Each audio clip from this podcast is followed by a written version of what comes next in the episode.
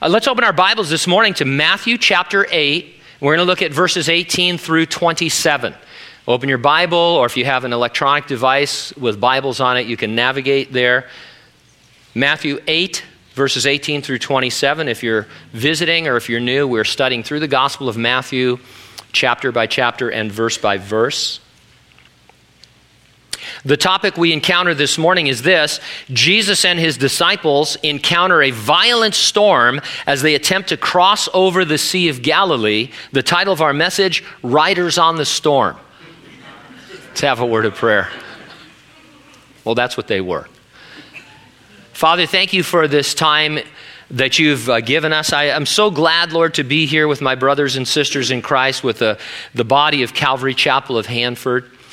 Some of us, Lord, we've been together for many, many years, just enjoying your presence and your teaching and your worship and, and just the encouragement, Lord, that, that you've brought us in and through our lives. We've been through uh, good times together, bad times together, Lord, and we've seen your faithfulness. And so we want to declare, Lord, our gratitude for all of that. We've worshiped you this morning, Lord, opening up our hearts to let you know how we feel, and now we want you to speak to us through your word. I pray that we would be those believers that have ears to hear what the Spirit says. We ask it in Jesus' name. And everyone who agreed said, Amen. I've just recently discovered there are a few shops in America that are dedicated to what are called extreme donuts. Anybody into the world of extreme donuts here? It's a very fascinating world. I want to get into it. Forget toppings like sprinkles. Now there's habanero pepper jelly with cream cheese. That's called the slow burn at a place called Gourdough's in Austin, Texas. And peanut butter glaze with bacon and banana. That's called the Elvis at Ike and Jane in Atlanta. Voodoo Donuts in Portland. You'd have to go into a place like that, wouldn't you? Well, maybe not as a Christian. You'd think, ooh, what is going on in there? But anyway, Voodoo Donuts in Portland invited controversy after adding NyQuil and Pepto Bismol to donuts in its menu.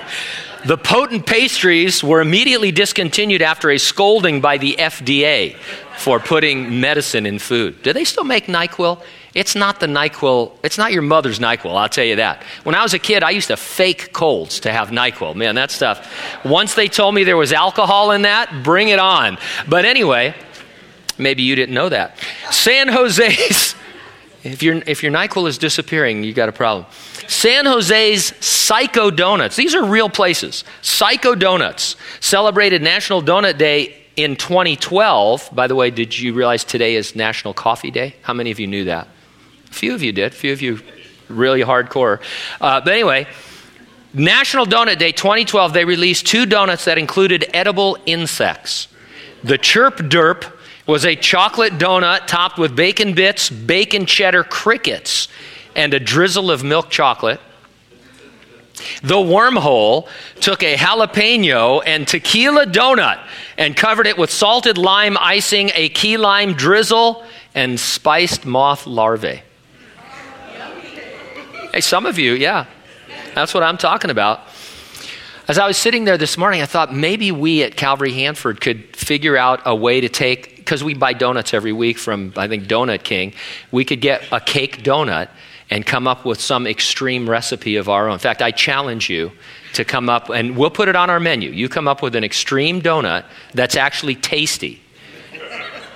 I don't care what's on it as long as it tastes good. No fried, we're not going to fry any donuts. That's, that's too easy. Uh, and you come up with it, we'll put it on the menu. Now, the word extreme, that's what came to my mind reading our text this week, Jesus makes extreme claims upon the lives of two of his followers, explaining to one that he will be homeless, and to the other that as a disciple, he doesn't have the luxury of staying around to bury his own father. And then Jesus remains totally calm while he and his closest disciples are caught in an extreme storm at sea. There may even be a connection between his claims and his calm. That is, if you will submit yourself to his claims upon you, upon your life, you can experience his calm in your life. I'll try to develop that theme by organizing my thoughts around two points. Number one, when you follow Jesus, expect him to make extreme claims upon your life. And number two, when you follow Jesus, expect him to instill extreme calm into your life. First of all, let's look at the claims he makes in verses 18 through 22. I want to eavesdrop on both of these conversations before we comment on either one of them. And so, by that I mean, let's read verses 18 through 22 together. It says, And when Jesus saw great multitudes about him, he gave a command to depart to the other side. And then a certain scribe came to him and said, Teacher, I will follow you wherever you go. And Jesus said to him, Foxes have holes and birds of the air have nests, but the Son of Man has nowhere to lay his head. Then another of his disciples said to him, Lord, let me first go and bury my father. But Jesus said to him, Follow me and let the dead bury their own dead. If you are a sincere believer, you've got to be asking yourself, is Jesus calling me to homelessness and poverty? Is he demanding I abandon my responsibilities to my family? Well, the answer to those questions is both yes and no.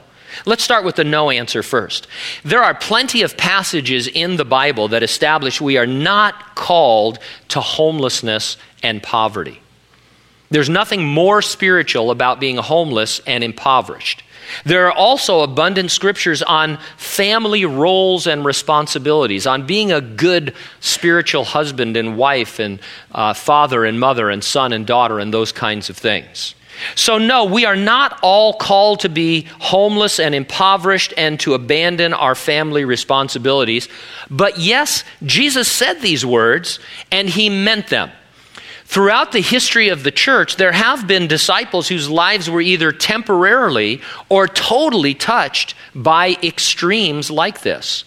I think the solution is this because of who he is, and on account of what he has done for us, Jesus reserves the right to make extreme claims upon our lives.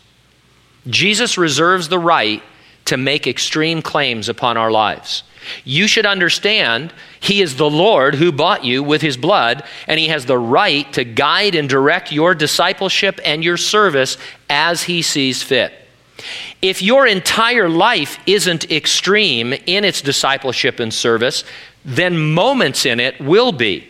They have to be if you are really His, because this is how He uh, relates to His disciples.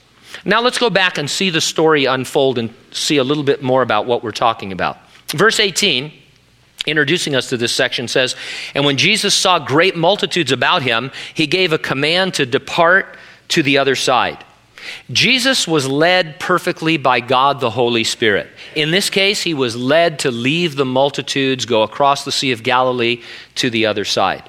Now, we might suggest at least one reason he was led away, or one benefit of it, we might say. In the verses immediately preceding these, Jesus had healed everyone in that region. He had preached the gospel and healed everyone in that region. We would suggest that he was needed elsewhere. Why establish a ministry where he had completed a ministry? He needed to go elsewhere where the gospel hadn't reached yet. Now, too often when people feel called to ministry, they don't go very far, and they don't go where there is really a need. They move a few blocks down the street and they minister to folks who are already being ministered to. It's not really very godly. In fact, it has a name among church planters. It's called splanting, a combination of the words split and plant, because these guys are only planting a new church by splitting an existing church. And so a lot of people say, Oh, I just planted a church. Really? Where? Right next door to my old church. Oh, who's going to it? All, a bunch of people that don't know the Lord? No, half of the people that were at my old church. But we're a better church.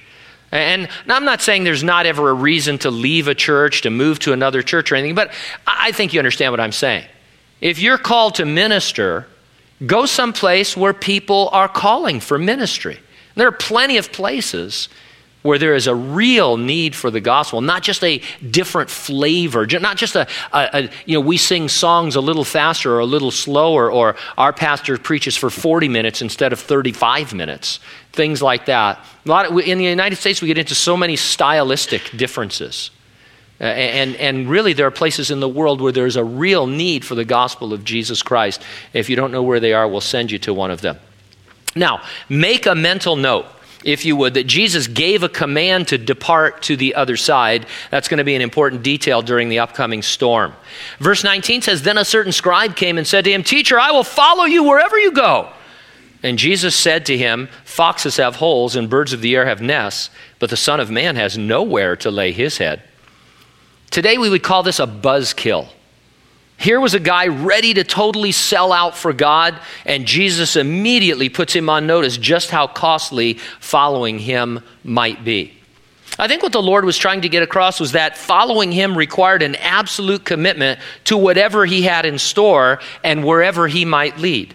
As we said earlier, not everyone is called to homelessness and poverty, but if you follow Jesus, it is a distinct possibility. Throughout history, following Jesus has come at great cost to multitudes of his disciples. In most of the world, certainly in the third world, this is a reality today. If you want to follow Jesus, it comes at a great personal, financial, social cost. Jesus may keep you on the same path you were on, in the same job, or in the same city. Hallelujah because we love Hanford. Right? Everybody wants to stay in Hanford. I actually do want to stay in Hanford. I, I'm afraid now that I would have to leave Hanford. It's such a cool place. But a lot of, you know, most of the people I've encountered over the years, not the young people, but people my age, is like, well, I don't want to go anywhere. Los Angeles, they drive like crazy, man. You can't drive in Los Angeles, you know, and all this kind of stuff. People want to stay, they want to develop a life. And for most of the time, it seems like God honors that he, he may not call you to leave, but he may. It's up to him now whether you will prosper or know poverty, whether you will build a home or become homeless. He has every right to make extreme claims upon your life. In 1 Corinthians 6:20 it says, "For you were bought at a price, therefore glorify God in your body and in your spirit, which our uh, which are God's, excuse me."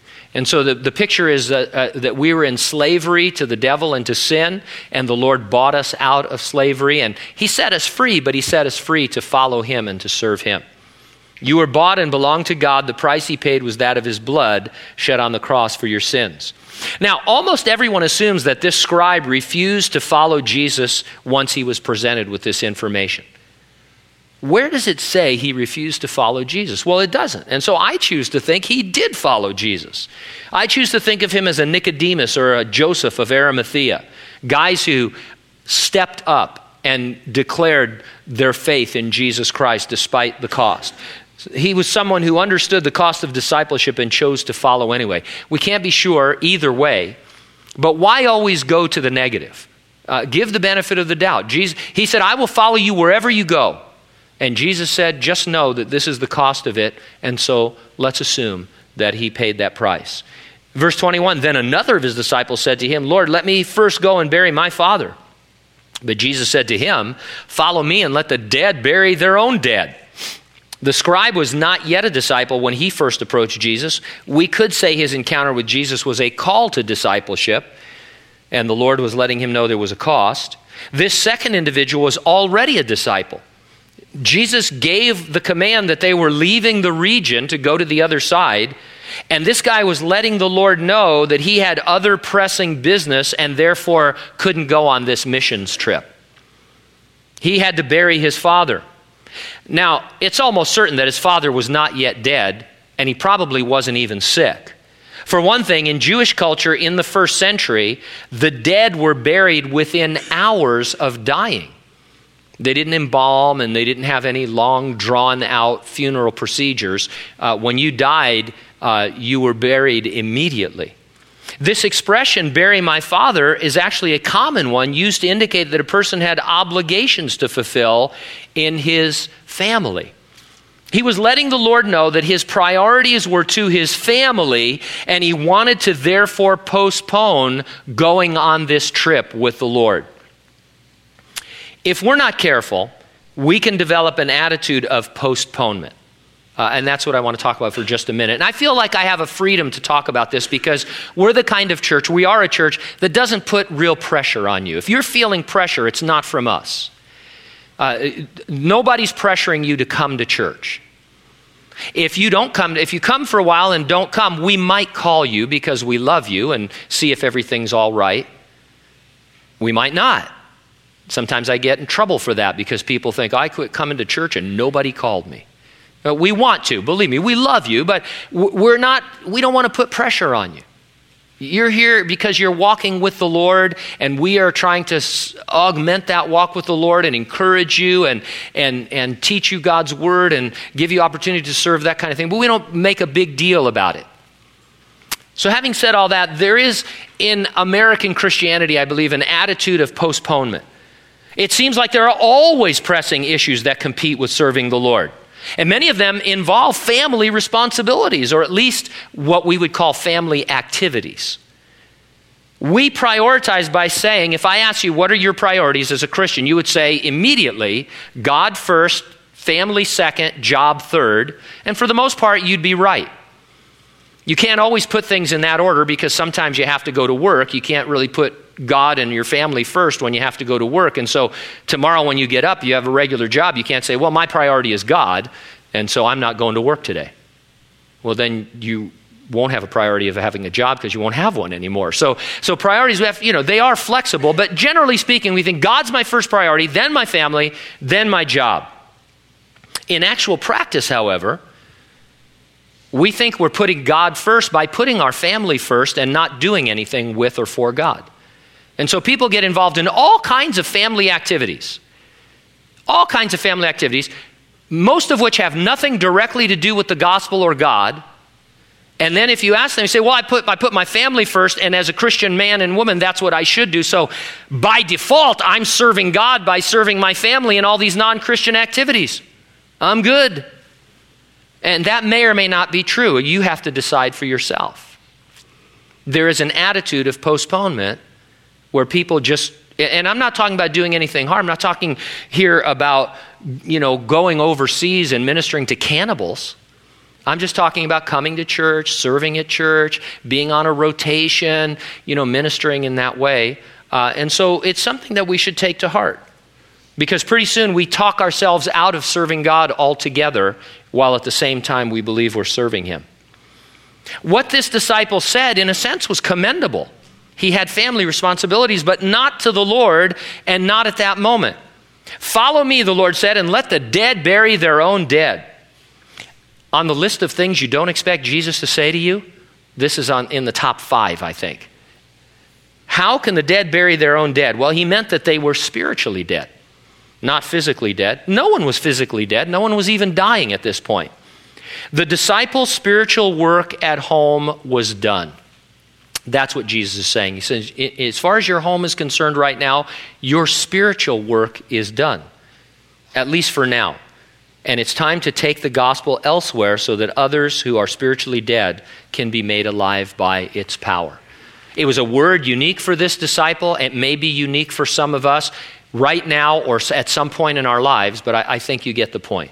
Now, notice something interesting. The disciple, and I have no doubt that this was a sincere disciple who had been following Jesus and, and thought, I'd love to go with you over to Sea of Galilee, but I have these responsibilities. He said, and I'm, I'm sure he didn't realize he was saying this, but he said, Let me first. And then he went on. This me first, that's not a good philosophy for serving Jesus. If Jesus is talking to you and you find yourself saying, Well, Lord, let me first, well, then you're not seeking first the kingdom of God and his righteousness. And so it's a very easy thing to fall into. You may never be called upon to leave home and family to serve the Lord. Or you may be called upon to do exactly that in a very radical way. What I'm saying this morning is that Jesus has the right to make that claim upon your life based on who he is and what he's done. And so ask yourself Am I postponing serving God on account of a me first attitude in any area of my life? It's an important question. No, again, we're left to wonder at this disciple's response. And again, I choose to think he received Jesus' words, left home, and went with the Lord on his mission. Now, another thing we might say about the fact that we don't know how either of these guys answered is that by leaving it open ended, it causes us to consider how we might answer. You and I could be told these same things by the Lord at any time. When was the last time you seriously thought God could shake up your life in a way that would promote a deeper discipleship and a more serious service? Um, when God could just lift you out of the life you're living right now and either move you into a different career path or a different place because He has the right to do that. And that's the impact of these verses.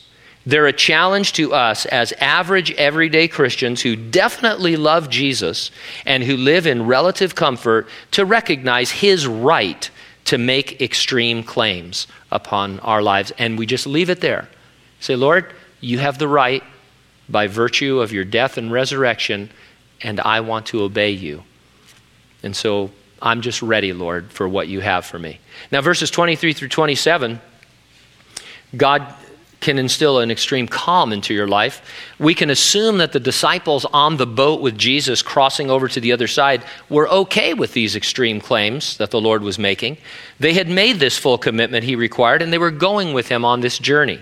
The Lord would now use the journey to develop their faith, to grow them, to mature them. And so we read here about this boat ride where the Lord would show them where they were in their spiritual growth and show them where He could take them over time. Verse 23 Now, when he got into a boat, his disciples followed him, and suddenly a great tempest arose on the sea, so that the boat was covered with the waves. But he was asleep. Now, the word followed ties this story together with the verses on discipleship we've just read. It, it seems like a separate story, but this word tells us that Jesus is showing us something about discipleship, about what will happen when we follow him. The boat ride becomes a parable to illustrate what it's like when a disciple is willing to follow Jesus. There arose a great tempest on the sea. This is an unusually violent storm, perhaps even satanic in its empowering. For one thing, think of the timing of the storm. Is it really a coincidence it came just when Jesus and his boys were crossing over and would be in the greatest danger? Now, commentators say, and historians tell us, that storms sweep through this area suddenly, but at this exact moment when the Lord could be in danger and when his disciples could be in danger, I, I think there's a satanic element. Waves were swamping the boat. This is way worse than Deadliest Catch. I mean, this is. You ever watch Deadliest Catch? I love Deadliest Catch. It's the only great reality show on television, and I'm, I get seasick watching Deadliest Catch. I don't know how those guys can do it. I guess for a hundred grand for two weeks' work, I maybe you know. Well, I still couldn't do it. But anyway, waves are swamping the boat. All hands would be on deck, bailing water and fighting the storm. Verse 25 Then his disciples came to him and awoke him, saying, Lord, save us! We're perishing. At some point, the disciples, some of them experienced boatmen, realized they were going to perish. This tells us we as disciples can expect that at some point or some points along our journey with Jesus, we will be in situations that have no natural resolution to them. There will be nothing we can do, no one who can help us. Without the Lord, we would perish. Jesus was asleep. He must have been exhausted from the previous day's ministry. As a note, I would say there are going to be times when serving the Lord makes extreme physical demands upon your life. There's nothing wrong becoming exhausted serving God. Now, on the one hand, we commend the disciples for going to Jesus and for believing he could do something to save them. They'd seen him cast out demons and cure the sick, but this is a miracle of nature. What, what is the Lord going to do except grab a bucket and help bail? And so they, they went to the Lord and they believed he could do something. At the same time, their faith was mingled with fear because they said, Lord, we're going to perish. Now, they could have believed they would not perish because Jesus had clearly indicated they were going to the other side. Remember, I told you to remember that? Jesus said, Let's get in a boat and go to the other side. He didn't say, Let's get into a boat and go under. And, and, so he had a confidence that where the Lord, where his father was leading him, he would get there. And that's why Jesus was asleep. He didn't care if it was calm or stormy. He was going to get to the other side. And that's what the disciples could have understood as well. What should they have done then? Well, it's hard to say, but maybe they too should have gone to sleep because that's the example Jesus set for them. You see how unusual this is? You're caught in a storm, it's unusually violent, you're an experienced boatman, but there's nothing you can do. Are you going to suggest, well, why don't we just go to sleep like Jesus is? No, you're probably going to fight and bail and do all of this stuff and call on the Lord. But the example Jesus set is to just fall asleep. They could have rested in the storm, they could have gotten caught up on their sleep. It's so hard to rest in the storm. I always feel like I'm not doing it. Don't you feel that way? You get into a thing and then you realize it's a trial and you think, I'm just not doing very good in this. I'm not resting in this. However, you look back on your life, you've been a Christian for a while, there are some things that now when they happen, you, you're more at rest. You're more at peace. When the devil throws them at you, you, you recognize the source and you think, hey, Lord, you've got this. Nothing I can do about it. I leave this with you. But there's always new storms, aren't there? And you have to learn this lesson in a deeper and more profound way. It's so hard to rest in the storm. I want to always do something. I want to bail out the boat. I want the Lord to do something. All the while, He's trying to get me to rest in the midst of that storm. Verse 26, He said to them, Why are you fearful, O you of little faith? Then He arose and rebuked the winds and the sea, and there was a great calm. I have a picture that they're down in the belly of the boat and they're all around, you know, trying to wake him up, and he one eye open. He says, Why are you fearful? Then he gets up on deck and he deals with the storm. Now, it's instructive that Jesus took time to address the disciples first. At least in Matthew's gospel, that's the order that he puts it in. If I'm on the boat, I want the storm stopped and then give me the lesson. Right? I'm about to perish. Lord, deal with the storm and then talk to me about it. But the storm often is the lesson, or at least it's the context in which the lesson is going to be taught. Now, we suggested earlier that the storm was of satanic origin because of the way it's described. In a very real sense, all storms are satanic in that they speak of God's original creation having been tainted by sin in the Garden of Eden. God isn't the source of them, but He is your resource in them. The overarching lesson is that your faith conquers fear. And there's a sense in which, as a Christian, you need never be afraid. Now, realize, however, that fearlessness is something you grow into as you walk with the Lord. The heroes of the faith in the Bible grew in their fearlessness as they grew in their faith. In the Old Testament, the father of our faith, Abraham, was told by God, Fear not, after he'd been walking with the Lord for some time. In the New Testament, the veteran apostle Paul, considered by many the greatest example of what it means to be a Christian, after he'd been ministering to the Lord for quite a while, is visited by the Lord in the city of Corinth in a vision at night, and the Lord says to him, Paul, don't be afraid. Why? Because he was afraid. The episode on the sea, this great tempest, was to show the disciples where they were at and where Jesus was taking them. He was taking them to the place of spiritual rest in Him. Even in the most extreme storms of life, maybe of satanic origin, they could know the most extreme calm of heart. They could be like Jesus and be asleep. They weren't there yet, they hadn't arrived. It would take many days, many years of walking with Jesus and seeing Him care for them, but they could grow and mature in their faith. Jesus rebuked the winds and the sea, and there was a great calm not a ripple. Immediately, the sea was glass and the air was still. This would have been creepy. I mean, exciting, but creepy. I mean, I've, I, don't know. Have you ever experienced anything like that? Where, you know, where it's, you know, you're at sea and tossing about and it's windy and then all of a sudden you're on glass? It doesn't happen that way naturally because this is supernatural. Jesus just spoke to the elements and they immediately changed. Stopping the storm is easy for the Lord. Developing your faith so that you no longer fear, so that you know extreme calm, that's what's really difficult.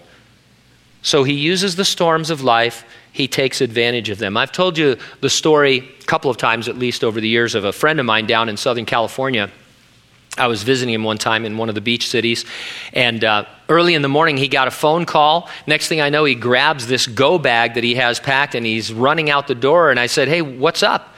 There was a storm brewing, and he had signed up for a sailing class, and one of the units was foul weather sailing. And they needed a storm in order to sail in it to learn the techniques of foul weather sailing. And so when the storm hit, they were excited to get out in the storm. It was crazy, I know, but I, I, if you want to sail, you better know what you're doing. They needed a storm, and they took advantage of it. And so here's a thought if this terrible, violent storm was satanic in origin, which do you think would defeat the devil more? Jesus ordering it to cease or the disciples remaining calm in it, trusting in the Lord by faith? I mean, let's say that it's the, you know, the devil, he's trying to destroy Jesus, he's trying to kill him, he's trying to wipe out the disciples, get them to scatter. And so he concocts this storm. It's the best he can do. Is, you know, he's, he's the prince of the power of the air, the ruler of this world, and he, he concocts this storm. Jesus calms it, everything's fine. But imagine the frustration of the devil if everybody just sleeps through the storm. If he has hair, he must be pulling it out.